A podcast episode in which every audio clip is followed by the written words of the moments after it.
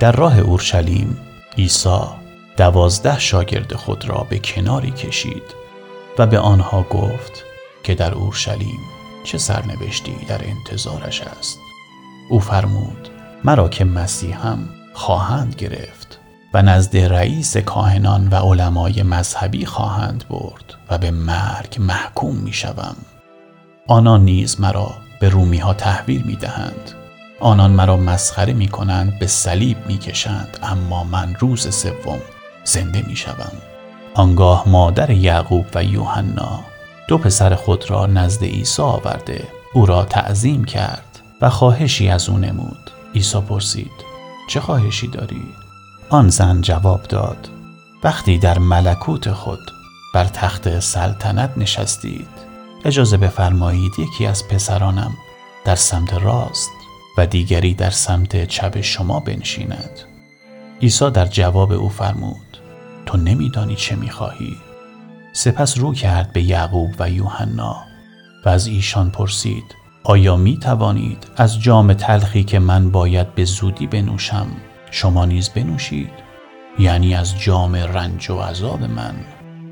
جواب دادند بلی می توانیم عیسی به ایشان فرمود درست است. شما از این جام خواهید نوشید. اما من این اختیار را ندارم که بگویم چه کسی در دست راست و چپ من بنشیند. این جاها را برای کسانی نگه داشتم که پدرم آنها را قبلا انتخاب کرده است. ده شاگرد دیگر وقتی فهمیدند یعقوب و یوحنا چه درخواستی کردند از آن دو برادر سخت رنجیدند ولی عیسی همه را فرا خوانده فرمود. در این دنیا حکمرانان بر مردم آقایی می کنند و رؤسا به زیر دستان خود دستور می دهند ولی شما چنین نباشید. اگر کسی از شما می خواهد در میان شما از همه بزرگتر باشد باید خدمت گذار همه باشد. و اگر می خواهد مقامش از همه بالاتر باشد باید غلام همه باشد. چون من که مسیحم نیامدم تا به من خدمت کنند. من آمدم تا به مردم خدمت کنم و جانم را در راه نجات بسیاری فدا سازم.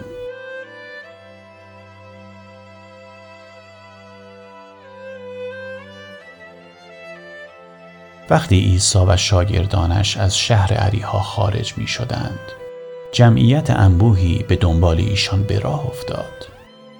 در همین هنگام دو کور که کنار جاده نشسته بودند چون شنیدند که عیسی از آنجا میگذرد صدای خود را بلند کرده فریاد زدند ای سرور ما ای پسر داوود پادشاه بر ما رحم کنید مردم کوشیدند ایشان را ساکت سازند اما آنان صدای خود را بلندتر و بلندتر می کردند.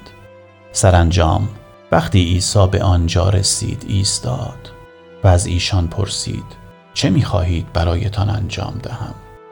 جواب دادند سرور ما می خواهیم چشمانمان باز شود.